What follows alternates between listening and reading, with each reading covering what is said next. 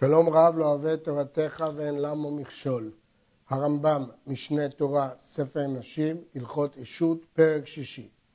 המקדש על תנאי, אם נתקיים התנאי, מקודשת, ואם לא נתקיים, אינה מקודשת, בין שהיה תנאי מן האיש, בין שהיה מן האישה. יש דיני תנאים בתורה. כל דבר שיש לו חלות משפטית, אפשר להתנות בו תנאי, ואז הוא חל רק אם התנאי מתקיים. התנאי מגביל את המעשה. אבל ישנם כללים, קוראים להם משפטי התנאים. כללים הם מתי התנאי הזה תקף.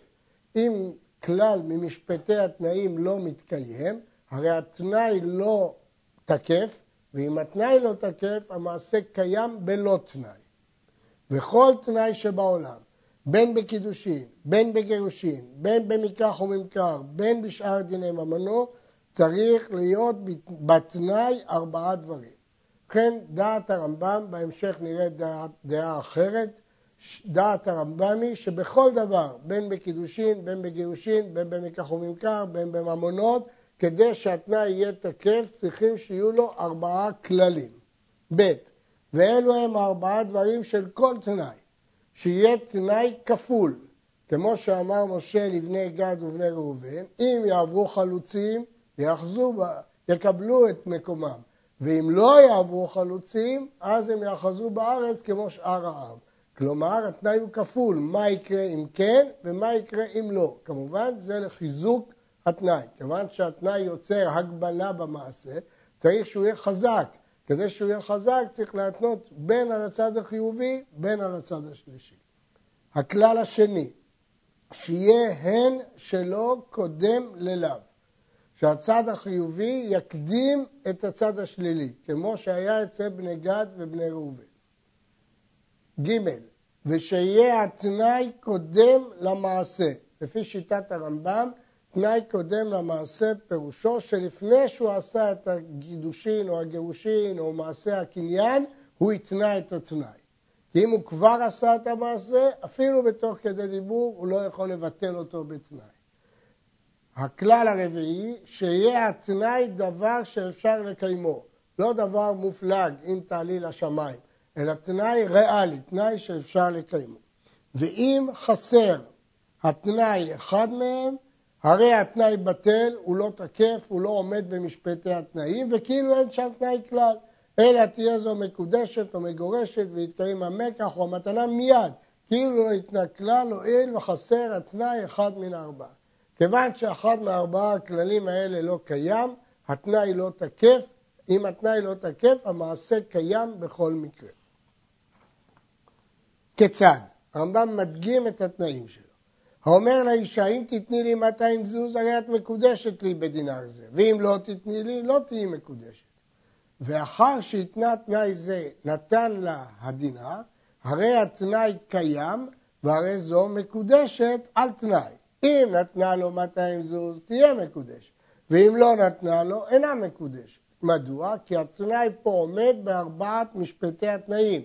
הוא תנאי כפול, אם תתני תהיי מקודשת ואם לאו לא תהיה מקודשת, הן קודם ללאו, תנאי קודם למעשה כי רק אחר שהתנה את התנאי נתן לה את הדינר, וזה תנאי ריאלי שהיא תיתן לו 200 זוז. לכן התנאי תקף והקידושין תופסים על תנאי.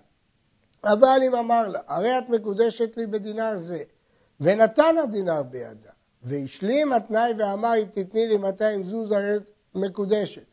ואם לא תתני לי לא תהיה מקודשת, הרי התנאי בטל, מפני שהקדים המעשה ונתן בידה, ואחר כך התנה. ואף על פי שהכל בתוך כדי דיבור, הרי זו מקודשת מיד ואינה צריכה ליתן לו כלום. אם הוא קודם עשה את המעשה ואחר כך התנה את התנאי, אז אם זה אחר כדי דיבור זה פשיטה שאדם לא יכול לעקור מעשה שעשה. אבל אפילו תוך כדי דיבור, כיוון שהמעשה קדם לתנאי, אין כוח לתנאי להגביל את המעשה, התנאי בטל, המעשה תקף ללא שום תנאי. זה פירושו של הרמב"ם למה שכתוב במשנה שהתנאי קודם למעשה. הראשונים האחרים, הראב"ד ועוד ראשונים, פירשו שתנאי קודם למעשה זה בסגנון, אפילו שהכל היה לפני המעשה. צריך שהוא יאמר, אם תתני לי, תהיי מקודשת. אבל אם הוא יאמר, תהיי מקודשת אם תתני לי, זה נקרא מעשה קודם לתנאי לפי שיטתם. מדוע? כי כיוון שהוא כבר הזכיר תהיי מקודשת, הוא לא יכול להגביל את זה בתנאי. הרמב"ם חולק ואומר שאם הוא אמר את הכל לפני עשיית מעשה, התנאי תקף. מקשיב על הרמב"ם מכך שבגט שכיבמרה הלשון הוא אם מתי יהיה גט ואם לא מתי לא יהיה גט ושם תנאי קודם למעשה ברור שזה בסגנון. ויש על הקושייה הזאת כמה וכמה תירוצים. וכן אם אמר לה, אם תתני לי 200 זוז הרי את מקודשת לי בדינר זה, ואחר כך נתן הדינר בידה, הרי התנאי בטל, פני שלא כפל תנאו, הוא לא אמר, ואם לא תתני לי לא תהיה מקודשת. כיוון שהתנאי לא כפול, זה לא עומד במשפטי התנאים, התנאי בטל והיא מקודשת בלי תנאי. והרי זו מקודשת מיד ואינה צריכה ליתן לו כלום. ו. וכן אם אמר לה, אם לא תתני לי 200 זוז, לא תהיי מקודשת. ואם תתני לי, הרי את מקודשת לי בדינה הזה. הוא הקדים את הלאו להן, את הצד השלילי לצד החיובי, ואחר כך נתן הדינר בידה, הרי התנאי בדל, מפני שהקדים לאו להן, והרי זו מקודשת מיד ואינה צריכה ליתן כלום. הרמב"ם הדגים פה את כל שלושת משפטי התנאים. והנה המשפט הרביעי. וכן אם אמר לה, אם תעלי לרקיע או תרדי לתהום, הרי את מקודשת לי בדינר הזה, ואם לא תעלי לרקיע ולא תרדי לתהום, לא תהיי מקודשת, ואחר כך נתן הדינר בידה. למרות שכל משפטי התנאים הוא קיים, אבל חוץ מאחד, שהוא הפליג בדברים, התנאי הוא מופלג, הוא לא ריאלי. הרי התנאי בטל והרי מקודשת, שהדבר ידוע שאי אפשר לקיים תנאי זה, היא לא יכולה לעלות לרקיע, היא לא יכולה לרדת לתהום, ולכן היא מקודשת מיד, ולא נאמר שהוא התכוון שהיא לא תהיה מקודשת, לא, התנאי בטל, אלא כמפליגה בדברים דרך שחוק ועיתול. אנחנו מתייחסים לתנאי הזה כשחוק, כעיתול, הוא בטל, הוא לא תקף, ולכן הקידושים קיימים. כמובן, היה אפשר לטעון להפך, זה סימן שהוא רצה שלא יהיו קידושים, כיוון שהוא התנה את הקידושים בדבר לא ריאלי. לא, דבר לא ריאלי אין לו שם תנאי, כיוון שאין לו שם תנאי הוא בטל, הוא לא תקף, כיוון שהתנאי תקף, המעשה קיים. הרי שהתנה בדבר שאפשר לעשותו, זה דבר ריאלי, אלא שהתורה אסרה אותו. כגון שאמר לאישה, אם תאכלי חלב ודם, הרי את מקודשת לי בדינר זה. ואם לא תאכלי, לא תהיי מקודשת. אם תאכלי בשר חזיר, הרי זה גיתיך. ואם לא תאכלי לא יהיה גט. ואחר שהתנה נתן הדין הרוג גט בידה, הרי התנאי קיים, למרות שהתנאי הוא על דבר שאסור מהתורה, אבל הוא ריאלי. ואם עברה ואכלה, אם היא תעבור על האיסור ותאכל חזיר, תהיה מקודשת או מגורשת. ואם לא אכלה, אינה מקודשת ואינה מגורשת. ואין אומרים בזה הרי התנה על מה שכתוב בתורה. הרי בידה שלא תאכל ולא תתקדש, שלא תתגרש. זה לא נקרא מתנה על מה שכתוב בתורה. כי התנאי הוא חיצוני לקידושין ולגירושין. אם היא תעבור, קידושין והגירושין קיימים, ואם היא לא תעבור, קידושין והגירושין בטלים, ובידה לא לעבור. במה אמרו כל המתנה על מה שכתוב בתורה תנאו בטל חוץ מדבר שבממון? הרמב"ם פוסק שבדבר שבממון תנאו קיים, זאת מחלוקת תנאים, אבל דבר שלא בממון תנאו בטל, כגון שקידש או גירש או נתן או מכר על תנאי, שהוא רוצה בתנאי שיזכה עצמו בדבר שלא זיכתה לו תורה, הוא מנעה אותו, או יפתור עצמו בתנאי מדבר שחייבה בו תורה. אומרים לו, תנאך בטל, וכבר נתקיימו מעשיך, ואין אתה נפטר בדבר שחייבה אותך בו התורה, ולא תזכה בדבר שמנעך אותה ממנו. כיצד? כגון שקידש אישה על תנאי שאין לה עליה קשר כסות ועונה. אומרים לו, בכסות הוא שתנאך קיים מפני שהוא תנאי בממון, אבל בעונת נעך בטל, שהתורה חייבה אותך בעונה, והרי זו מקודשת, ואתה חייב בעונתה, ואין בידך לפתור עצמך בתנאך, וכן כל כיוצא בזה. וכן המקדש יפת תואר, התנאי שהתעמר בה, הרי זו מקודשת, ואין לו להתעמר בה. שאר התורה מנעה אותו מלהשתעבד בה אחר שנבעלה. ולא מפני תנאי יזכה בדבר שמנעה אותו תורה, אלא תנאו בטל וכן כל כיוצא בזה. נסביר את הדברים. אם הוא התנה בדבר חיצוני שהתורה אסרה, כגון שתאכל חלב ודם ופיגול, התנאי קיים, היא יכולה לא לאכול, ואם היא תעבור ותאכל, המעשה יתקיים. אבל אם בדבר עצמו, בזכויות שזיכתה התורה את האישה בקידושין, הוא רוצה לקדש על מנת לשלול ממנה חלק מהזכויות. אם זה דברים ממוניים, הוא יכול. אבל אם זה דברים שאינם ממוניים, כגון עונתה לא יגרע, הוא לא יכול לשלול, כי הקידושים בנויים על פי התורה כוללים עולה, עונה. ולכן אם הוא יתנה שהוא לא יבוא עליה, התנאי בטל והמעשה קיים. והיא מקודשת והוא חייב בכל ההתחייבויות. התנה על האישה בשעת קידושין או בשעת גירושין, שתיבהל לאביה או לאחיה או לבנה וכיוצא בזה, הרי זה כמי שהתנה עליה שתעלה לרקיע או שתרד לתהום ותנאו בטל, שאין בידה שיעברו אחרים ויבואו על הערווה. נמצא שהתנה בדבר שאין בידה לקיימו, וכן כל כיוצא בזה. כאשר התנאי הוא שהיא תעבור על איסור, בידה לעבור על האיסור. אבל כאשר התנאי הוא שאחרים יעברו על האיסור, לא בידה להכריח אחרים לעבור על האיסור, ולכן התנאי בטל והמעשה קיים. אבל אם יתנה עליה, שייתן לי פלוני חצרו, או שישיא ביתו לבני וכיוצא בזה, תנאו קיים. למה? הרי זה לא בידה, זה תלוי אם השני יסכים או לא יסכים. שהרי אפשר בידה לקיימו ותיתן לפלוני ממון הרבה עד שייתן לו חצרו. ועד שישיא ביתו לבנו, שהרי אין כאן עבירה וכן כל כיוצא בהם. התנאי הזה כן תקף, מכיוון שזה כן תלוי בה. הוא אומר לה, אם את רוצה להתקדש לי, תשכנעי את פלוני לתת לי ממון, תשכנעי את פלוני להשיא את ביתו, זה בידך. מכיוון שזה בידה, התנאי תקף. שים אלו הדברים של תנאים לנגד עיניך תמיד. וכל מקום שאתה שומע המקדש התנאי כך וכך. או הנותן גט על תנאי כך וכך, או המוכר או הנותן על תנאי, תדע שהתנאי יש בו ארבעה דברים אלו שביארנו, כדי שלא נהיה צריכים לפרש אותה בכל מקום ומקום. ואם חסר אחד מהם, אין כאן תנאי. המגיד משנה שואל מדוע השמיט הרמב"ם את הכלל של תנאי ומעשה בדבר אחד. ומסבירים המפרשים שהרמב"ם לא פסק את התירוץ הזה בגמרא, כי יש תירוצים אחרים, והרמב"ם לא סובר את התנאי הזה שאסור שיהיו תנאי ומעשה בדבר אחד. יש עוד שאלה, אה, מדוע הרמב"ם לא הזכיר שתנאי זה רק בדבר שישנו בשליחות? מפני שזה לא משפטי התנאים, זה כלל. שדבר שאין בו חלות לא שייך בו תנאי, רק בדבר שיש בו חלות משפטית, כמו קידושין, גירושין, מתנה וכדומה, שייך דיני תנאים. יש מקצת גאונים אחרונים שאמרו, זאת דעת עריף, הרמב"ם קורא לו גאונים אחרונים, שאין אדם צריך לכפות תנאו אלא בגיטין וקידושין בלבד, אבל בדיני ממון אינו צריך לכפות. כל הדין הזה של תנאי כפול זה רק בגיטין וקידושין. אבל לפי הריב בממונות, הרי אפילו לפעמים גילוי דעת לבד מספיק. אז בוודאי שלא צריך תנאי כפול.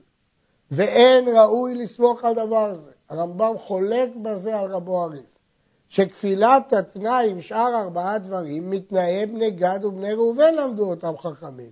אם יעברו בני גד ואם לא יעברו, ותנאי זה לא היה לא בגיטין ולא בקידושין.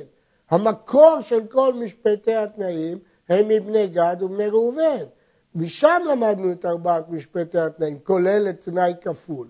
אבל הרי בני גד ובני ראובן ביקשו נחלה בארץ, זה דבר שבממון, זה לא גיטין ולא קידושין. ובכל זאת למדו משם דין תנאי כפול. וכזה הורו גדולי הגאונים הראשונים, וכן ראוי לעשות. הראשונים מתרצים את שיטת הריף, שהריף חולק ואומר שנכון שיש דעת תנאים שזה נלמד מבני גד ובני ראובן, אבל הדעה הזאת לא נפסקה להלכה. ולמסקנה משפטי התנאים לא נלמדים מבני גד ובני ראובן, אלא כל כלל נלמד ממקור אחר. הדין של תנאי כפול נלמד משמואל שהתקין ככה בגיטין, ולכן זה דווקא בגיטין וקידושין, וכן כל שאר משפטי התנאים נלמדים ממקורות אחרים, תנאי קודם למעשה, מהמשנה בבבא מציע וכן הלאה. אבל לא מבני גד ובני ראובן. מה ההיגיון בדברי הריף? ההיגיון בדברי הריף, שבממון מצינו שאם אדם אפילו מוכר את ביתו על מנת לעלות לארץ ישראל, אפילו לא התנה בכלל, ולבסוף לא עלה לארץ ישראל, המכר מתבטל, כיוון שהתברר שהוא בנה על זה שהוא יעלה לארץ ישראל. לכן בממון אין צורך כל כך בתנאי כפול, רק בגיטין וקידושין. הרמב"ם כמובן יחלק בין מקרה שזה מקח טעות לבין דיני תנאים. בתנאים תמיד צריך תנאי כפול לדעת הרמב"ם. המקדש על תנאי, כשיתקיים התנאי תהיה מקודשת משעה שיתקיים התנאי, לא משעה שהתקדשה. כיצד? האומר לאישה, אם אתן לך 200 זוז בשנה זו, הרי את מקודשת לי בדינר זה. ואם לא אתן לך לא תהיי מקודשת. ונתן לה דינר לידה בניסן, ונתן לה 200 זוז שישנה עמה באלול, הרי זו מקודשת מאלול. כאשר אדם עושה מעשה היום, אבל מגביל אותו בתנאי של אם, אם יקרה דבר מסוים, הרי שהוא הקפיא את המעשה עד הזמן שיתקיים התנאי, כי הוא אמר אם, ולכן עד שיתקיים התנאי היא לא מקודשת. ממילא, מסקנת הדברים, לפיכך אם קידשה שני קודם שיתקיים התנאי של ראשון, הרי זו מקודשת לשני, אפילו שאחר כך הראשון יקיים את נאור. כי זה לא חל למפריע, זה חל רק מאז, ולכן הקידושים של השני חלים. וכן הדין בגיטין ובממונות בשעה שיתקיים התנאי הוא שיהיה גט, או יתקיים המקח או המתנה. לא למפריע, אלא רק שיתקיים התנאי. במה דברים אמורים? ושהיה שם תנאי, ולא אמר מעכשיו. אבל אם אמר לה, הרי את מקודשת לי מעכשיו בדינר זה אם אתן לך 200 זוז. ולאחר זה מה נתן לה 200 זוז? הרי זו מקודשת למפרע משעת הקידושין, אף על פי שלא נעשה תנאי אלא לאחר זמן מרובה. היות והוא אמר את המילה מעכשיו, פירושו של דבר שדעתו שכשיתקיים התנאי, הקידושין והגירושין והמקח יתקיימו למפרע. לפיכך, אם קידשה אחר קודם שיעשה התנאי, אינה מקודשת, כי אחרי שיתקיים התנאי הוא יחול למפרע, והקידושים של השני יתבטלו. וכן הדין בגיטין ובממונות. עכשיו מחדש הרמב"ם הלכה גדולה. כל האומר מעכשיו אינו צריך לכפול תנאו, ולא להקדים התנאי למעשה, אלא אף על פי שהקדים המעשה תנאו קיים. אבל צריך להתנות בדבר שאפשר לקיימו. ואם התנה בדבר שאי אפשר לקיימו, הרי זה כמפליג בדברים ואין שם תנאי. משפטי התנאים שאמרנו זה כשאחד אומר אם, אבל כשאחד אומר מעכשיו, כאן אין צורך בכל משפטי התנאים, לא בתנאי כפול ולא בתנאי קודם למעשה.